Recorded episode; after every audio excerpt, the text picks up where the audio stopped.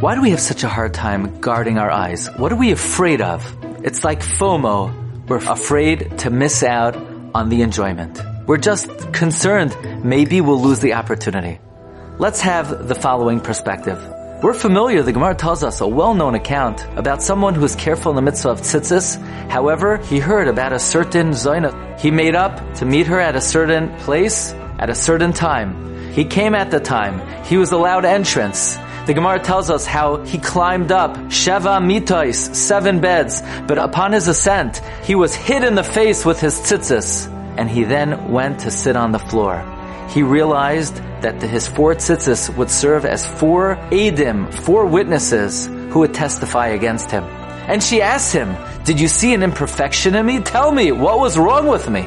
And he said, "Actually, you're the most beautiful person I ever saw." She said, "What happened?" He told her the story. She said, "Tell me, what Beis Medrash do you learn in? Who's your Rebbe?" He gave her all the details. She wanted to convert. So she gave 1/3 of her money to the Roman officials. 1/3 of her money she gave to the poor. 1/3 of her money she took with her. She went to the Beis Medrash of Rabbi Chiya. She said, "Rabbi Chiya, I would like to convert." Rabbi Chiya said, "You can't convert. Maybe you're converting just to marry someone." She told Rabbi Chiya the story, how she was inspired by this person's self-control. Rabbi Chiya said, "In that case, go marry him." Says the Gemara, there's only one item she didn't give away. She didn't give away the linen that was going to be used for that Avera.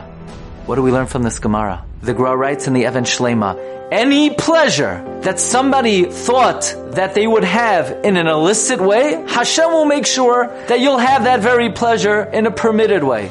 You never lose out in life. The Stipler writes that sometimes it's very hard for us to overcome sin because we're afraid we're losing out. Says the Stipler, you never lose out. In no short time, Hashem will make sure that you get that very pleasure in a way that is Mutter. Now, not only is this comforting, but this is empowering because we could tell ourselves there's no reason to have FOMO. There is a guarantee that that very sensation, Hashem will make sure that He makes it up to us, Bederech mamar. So next time we're faced with a temptation, let's tell ourselves, we have nothing to gain.